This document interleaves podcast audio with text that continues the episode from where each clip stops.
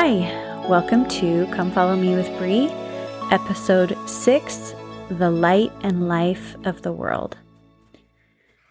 Now, I'm getting this week's Come Follow Me um, lesson or podcast out a little bit late because I did part two from, or actually, part three from the previous week on Monday. Anyway, so I'm hoping to get better at being a little bit more concise because I don't want to be putting out three episodes every week. so, on to this week's curriculum chapters. Third Nephi, chapters 8 through 11. These are mine, and I'm sure many of your favorite chapters in the Book of Mormon. And I want to I want to preface it by saying that I will be reading a fair amount from the Savior himself because I cannot say it better than him. And I don't think any of us can hear what he has to say too many times.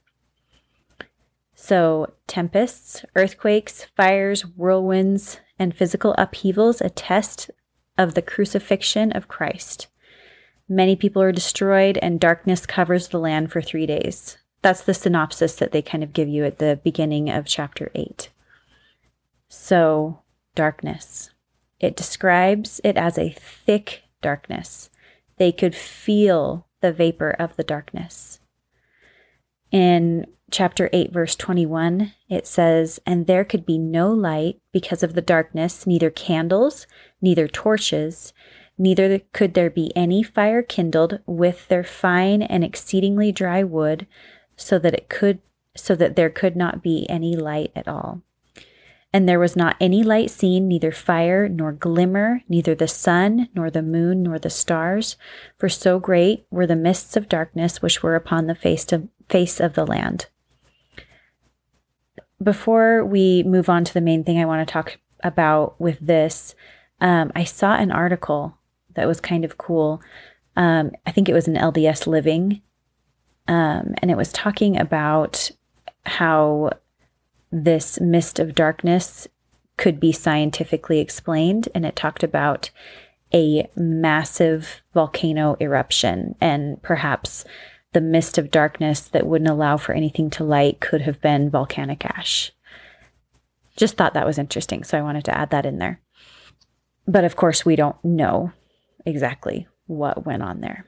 One of my favorite thoughts that I like to have is that science is God's toolbox. So I think a lot of the miracles that we hear about, somehow God is manipulating science in a way that allows for him to do that. And I just think it's cool to think of science and Heavenly Father working together. So I want to move on to my main point of what I wanted to talk about. So there was not any light seen. They couldn't see a spark or the sun or the moon or the stars or any light at all. They couldn't even light a fire. And in these chapters, there is a lot of themes focusing on light and darkness. Jesus Christ, as we know, is the light of the world. And it is certainly the most perfect symbolism when the light of the world is killed by his own that this would be the sign for the Nephites. A saying I have always heard is, quote, darkness cannot exist in the presence of light. How perfect is it that the light of the world is no longer physically present in the world at this time, and the sign of his death is that literally no light is able to be seen. Can you imagine that? No light at all. Just think about that in reality. Imagine that your world has just gone through total destruction and blackness for three days. What would that mean for you for three days? You might have no idea where you were going. If you're trying to move to find family members or whatever you're trying to do, uh, what if you were seriously injured? You wouldn't be able to get to where you need to go for help. You might try some inadequate solutions to try to heal. You would have a really hard time finding food and water, especially since your world has just been destroyed. You would struggle to find any peace and calm. And I can imagine that I, all I would be able to feel would be stress, worry, uh, discomfort, sadness, anger, all those kinds of emotions. I want you to think of your life now. What makes you feel figuratively surrounded by darkness? Is it anger you've been holding on to? Maybe media you're allowing into your thoughts and into your brain? Maybe your favorite sin that you are cherishing? And I want you to think on that for a sec. Are there any sins that you are cherishing? Or another way to say that would be your favorite sin. Do you feel surrounded by darkness when you focus on everything that is going on in the world right now instead of focusing on the Savior and His perfect plan that we are all involved in right now? When we allow darkness to surround us, we are lost. We might feel like we don't know where we're going or why we're here or what our purpose is. When we allow darkness to envelop us, we can't do anything about the wounds that we carry in our hearts. The darkness blocks the light of the world, the great physician, the Savior, who has already paid for those wounds and longs to heal us. When we allow the darkness to taint everything around us, our hearts no longer are receptive to the Spirit. We can become past feeling, in 1 Nephi 17:45, it says, "Ye have heard his voice from time to time. He hath spoken unto you in a still small voice, but ye were past feeling that ye could not feel his words." Our spirits thirst for the living water that only the Savior can provide. But when we are past feeling, our hearts are no longer able to be spiritually nourished by his word. When we speak of this spiritual darkness, I don't want you to imagine that somehow the darkness is overpowering the light. If the darkness is starting to touch everything or may have completely taken over, it is not because the light moved or disappeared. You moved. And just like the physical darkness that these people in the Book of Mormon felt and saw, when we're moving toward or are in spiritual darkness, you will struggle to find any peace and calm. The emotions that you will be feeling will be stress, worry, discomfort, sadness, anger. Now, I don't want to be misunderstood. The point isn't to eliminate all darkness. We are living here on earth and there will be darkness. But the point is that the light and life of the world is always available to you, and the darkness cannot overpower you when you have Him near. Think of the sacrament prayer, the most important part of your week. It says, Witness unto thee, O God, the eternal Father, that they are willing to take upon them the name of thy Son, and always remember him, and keep his commandments which he has given them, that they may always have his Spirit to be with them. If we remember him, we are promised his spirit will be with us. If you are doing your part, he is bound and God does not lie. His spirit will be with you. If his spirit is with you, the darkness inside you cannot win. It isn't possible because he is light. So after a while, in the midst of the darkness, a voice comes to the people the Savior. In chapter 9, verse 2, the Savior says, Woe, woe, woe unto this people! Woe unto the inhabitants of the whole earth, except they shall repent, for the devil laugheth, and his angels rejoice because of the slain of the fair sons and daughters of my people, and it is because of their iniquity and abominations that they are fallen. He goes on to describe all the cities that have been destroyed, and then he follows it up with this message of love and mercy. In verse 13, O all ye that are spared, because ye were more righteous than they, will ye not now return unto me, and repent of your sins, and be converted, that I may heal you? Yea, verily I say unto you, if ye will come unto me, ye shall have eternal life. Behold, mine arm of mercy is extended toward you, and whosoever will come, him will I receive, and blessed are those who come unto me. Behold, I am Jesus Christ, the Son of God. I created the heavens and the earth and all things that in them are. I was with the Father from the beginning. I am in the Father, and the Father in me, and in me hath the Father glorified his name. I came unto my own, and my own received me not, and the scriptures concerning my coming are fulfilled. And as many as have received me, to them I have given to become the sons of God. And even so will I to as many as shall believe on my name. For behold, by me redemption cometh, and in me is the law of Moses fulfilled. I am the light and the life of the world. I am Alpha and Omega, the beginning and the end. And ye shall offer up unto me no more shedding of blood, yea, your sacrifices and your burnt offerings shall be done away, for I will accept none of your sacrifices and your burnt offerings. And ye shall offer a sacrifice unto me a broken heart and a contrite spirit. And whoso cometh unto me with a broken heart and a contrite spirit, him I will baptize with fire and with the Holy Ghost even as the Lamanites, because of their faith in me at the time of their conversion, were baptized with fire and with the Holy Ghost, and they knew it not. Behold, I have come unto the world to bring redemption unto the world, to save the world from sin. Therefore, whoso repenteth and come unto me as a little child, him will I receive. For such is the kingdom of God.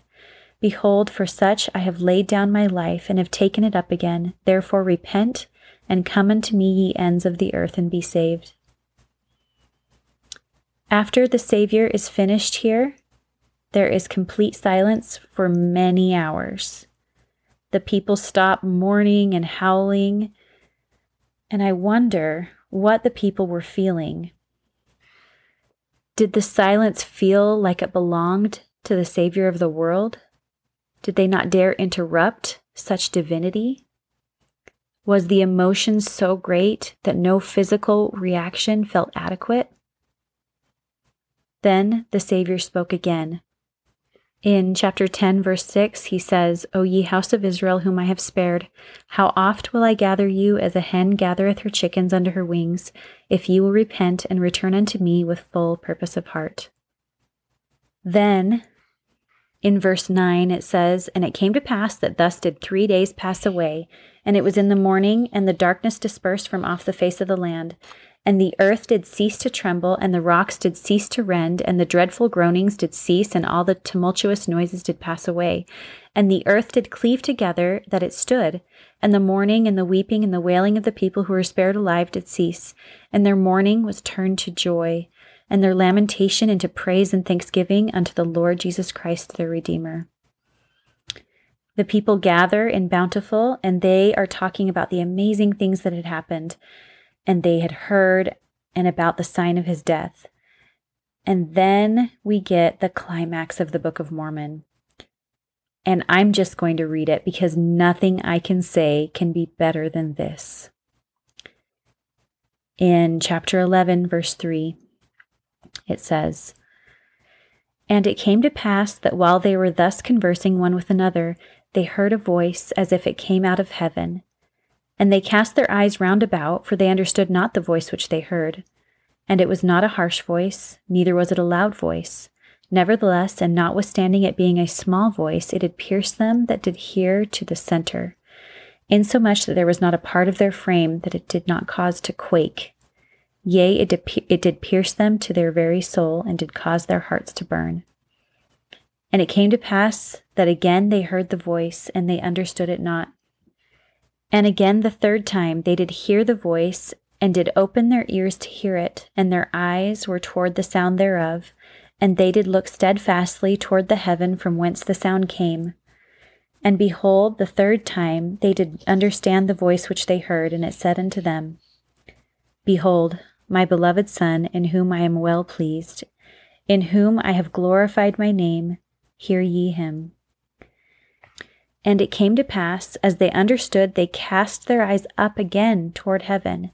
And behold, they saw a man descending out of heaven, and he was clothed in a white robe, and he came down and stood in the midst of them. And the eyes of the whole multitude were turned upon him, and they durst not open their mouths, even one to another, and wist not what it meant, for they thought it was an angel that had appeared unto them. And it came to pass that he stretched forth his hand and spake unto the people, saying, Behold, I am Jesus Christ, whom the prophets testified shall come unto the world. And behold, I am the light and the life of the world. And I have drunk out of that bitter cup which the Father hath given me, and I have glorified the Father in taking upon me the sins of the world, in the which I have suffered the will of the Father in all things from the beginning. And it came to pass that when Jesus had spoken these words, the whole multitude fell to the earth. For they remembered that it had been prophesied among them that Christ should show himself unto them after his ascension into heaven. And it came to pass that the Lord spake unto them, saying, Arise and come forth unto me, that ye may thrust your hands into my side, and also that ye may feel the prints of the nails in my hands and in my feet, that ye may know that I am the God of Israel, the God of the whole earth, and have been slain for the sins of the world. And it came to pass that the multitude went forth, and thrust their hands into his side, and did feel the prints of his nails of the nails in his hands and in his feet, and this they did do, going forth one by one until they had all gone forth, and did see with their eyes, and did feel with their hands, and did know of a surety, and did bear record, that it was he of whom was written by the prophets that should come. And when they had all gone forth and had witnessed for themselves, they did cry out with one accord, saying, Hosanna, blessed be the name of the Most High God. And they did fall down at the feet of Jesus and did worship him. And it came to pass that he spake unto Nephi, for Nephi was among the multitude, and he commanded him that he should come forth. And Nephi arose and went forth and bowed himself before the Lord and did kiss his feet. And the Lord commanded him that he should arise. And he arose and stood before him. So then the Lord talks to Nephi about baptism, and I think one of the really cool things is he clarifies exactly how to baptize and baptize and gives authority and um, clarifies because he knows that there has been contention about that.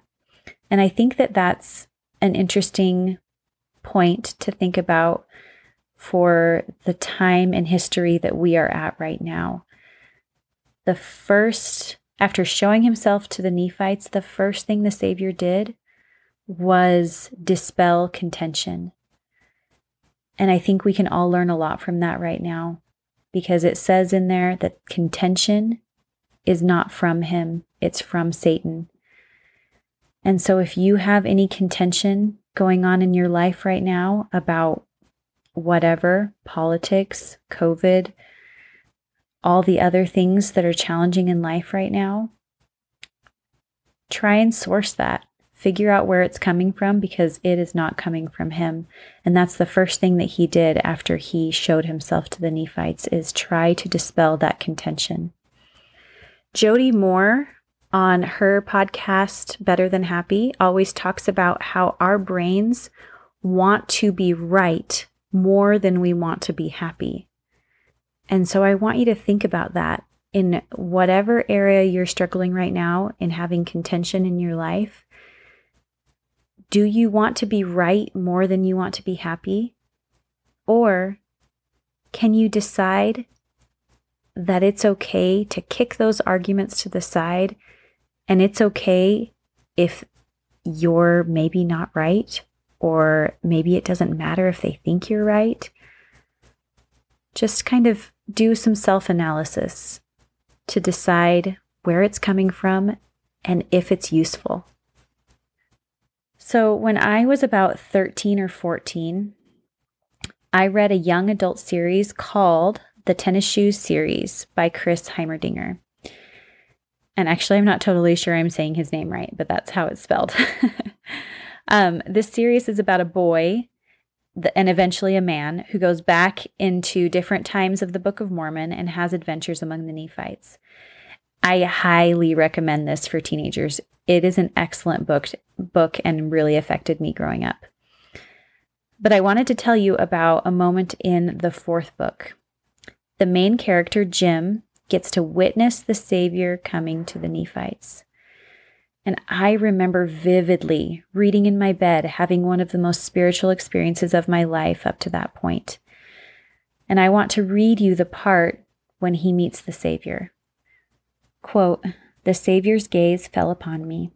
The familiarity of a thousand years emanated from his eyes, and though his lips didn't move, I could almost hear them speak my name. I thought my arm would tremble as I reached out to feel the prints of the nails, but my hand was calm. As I touched his palm, a vitalizing, purifying warmth swept over me from head to toe.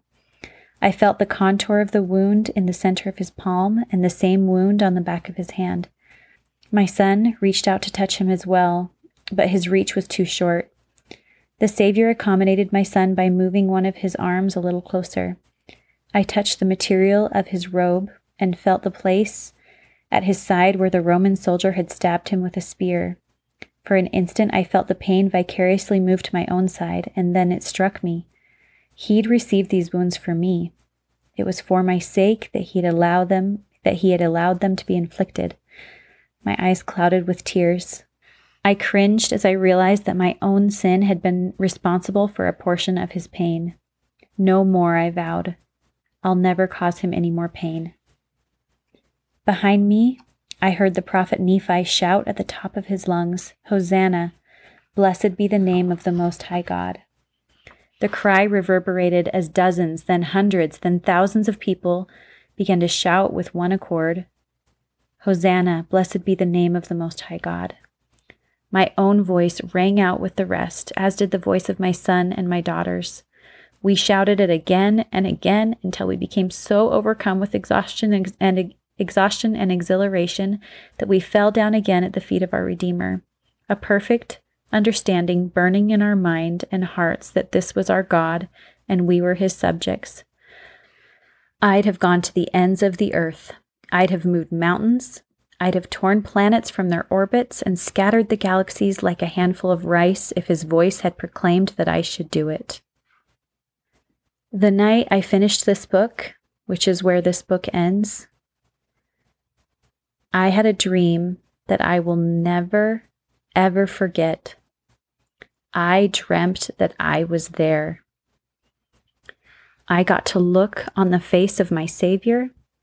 I got to touch him and wash his feet with my tears. He touched me and he knew me. That dream felt real. And I remember trying for a very long time to fall asleep thinking of that moment in my dream so that maybe I would get to dream it again. And as far as I can remember, I haven't yet. And still now, even how many years is that? 20 years later, I still try to think of that dream, hoping that somehow I'll dream it again.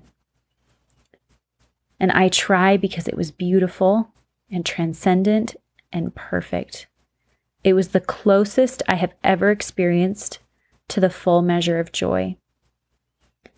And I know that all the prophecies that we have for these last days in reality will happen, just as the Nephites' prophecies really in reality happened for them. The Savior will come again. He will be here in the flesh. And someday, my dream will be a reality. I will get to see and feel my Savior. And so will you. Thanks for listening today. I can tell you guys are sharing, and if you feel inspired to do it, keep doing it. I am amazed at the blessings I'm seeing poured out on my family because of this podcast. I know that the Lord is supporting me, and honestly, it doesn't feel like a chore. I am genuinely loving every minute. And right now, even though it's um, almost three in the morning, because I had a crazy busy week, but I really wanted to get this out to you. I am so happy to be awake right now because this is so soul filling. Not that I should make this a habit, but I think that Heavenly Father knew what kind of week I had, and He's supporting me even at 3 a.m. Thank you again, and I'll talk to you next week.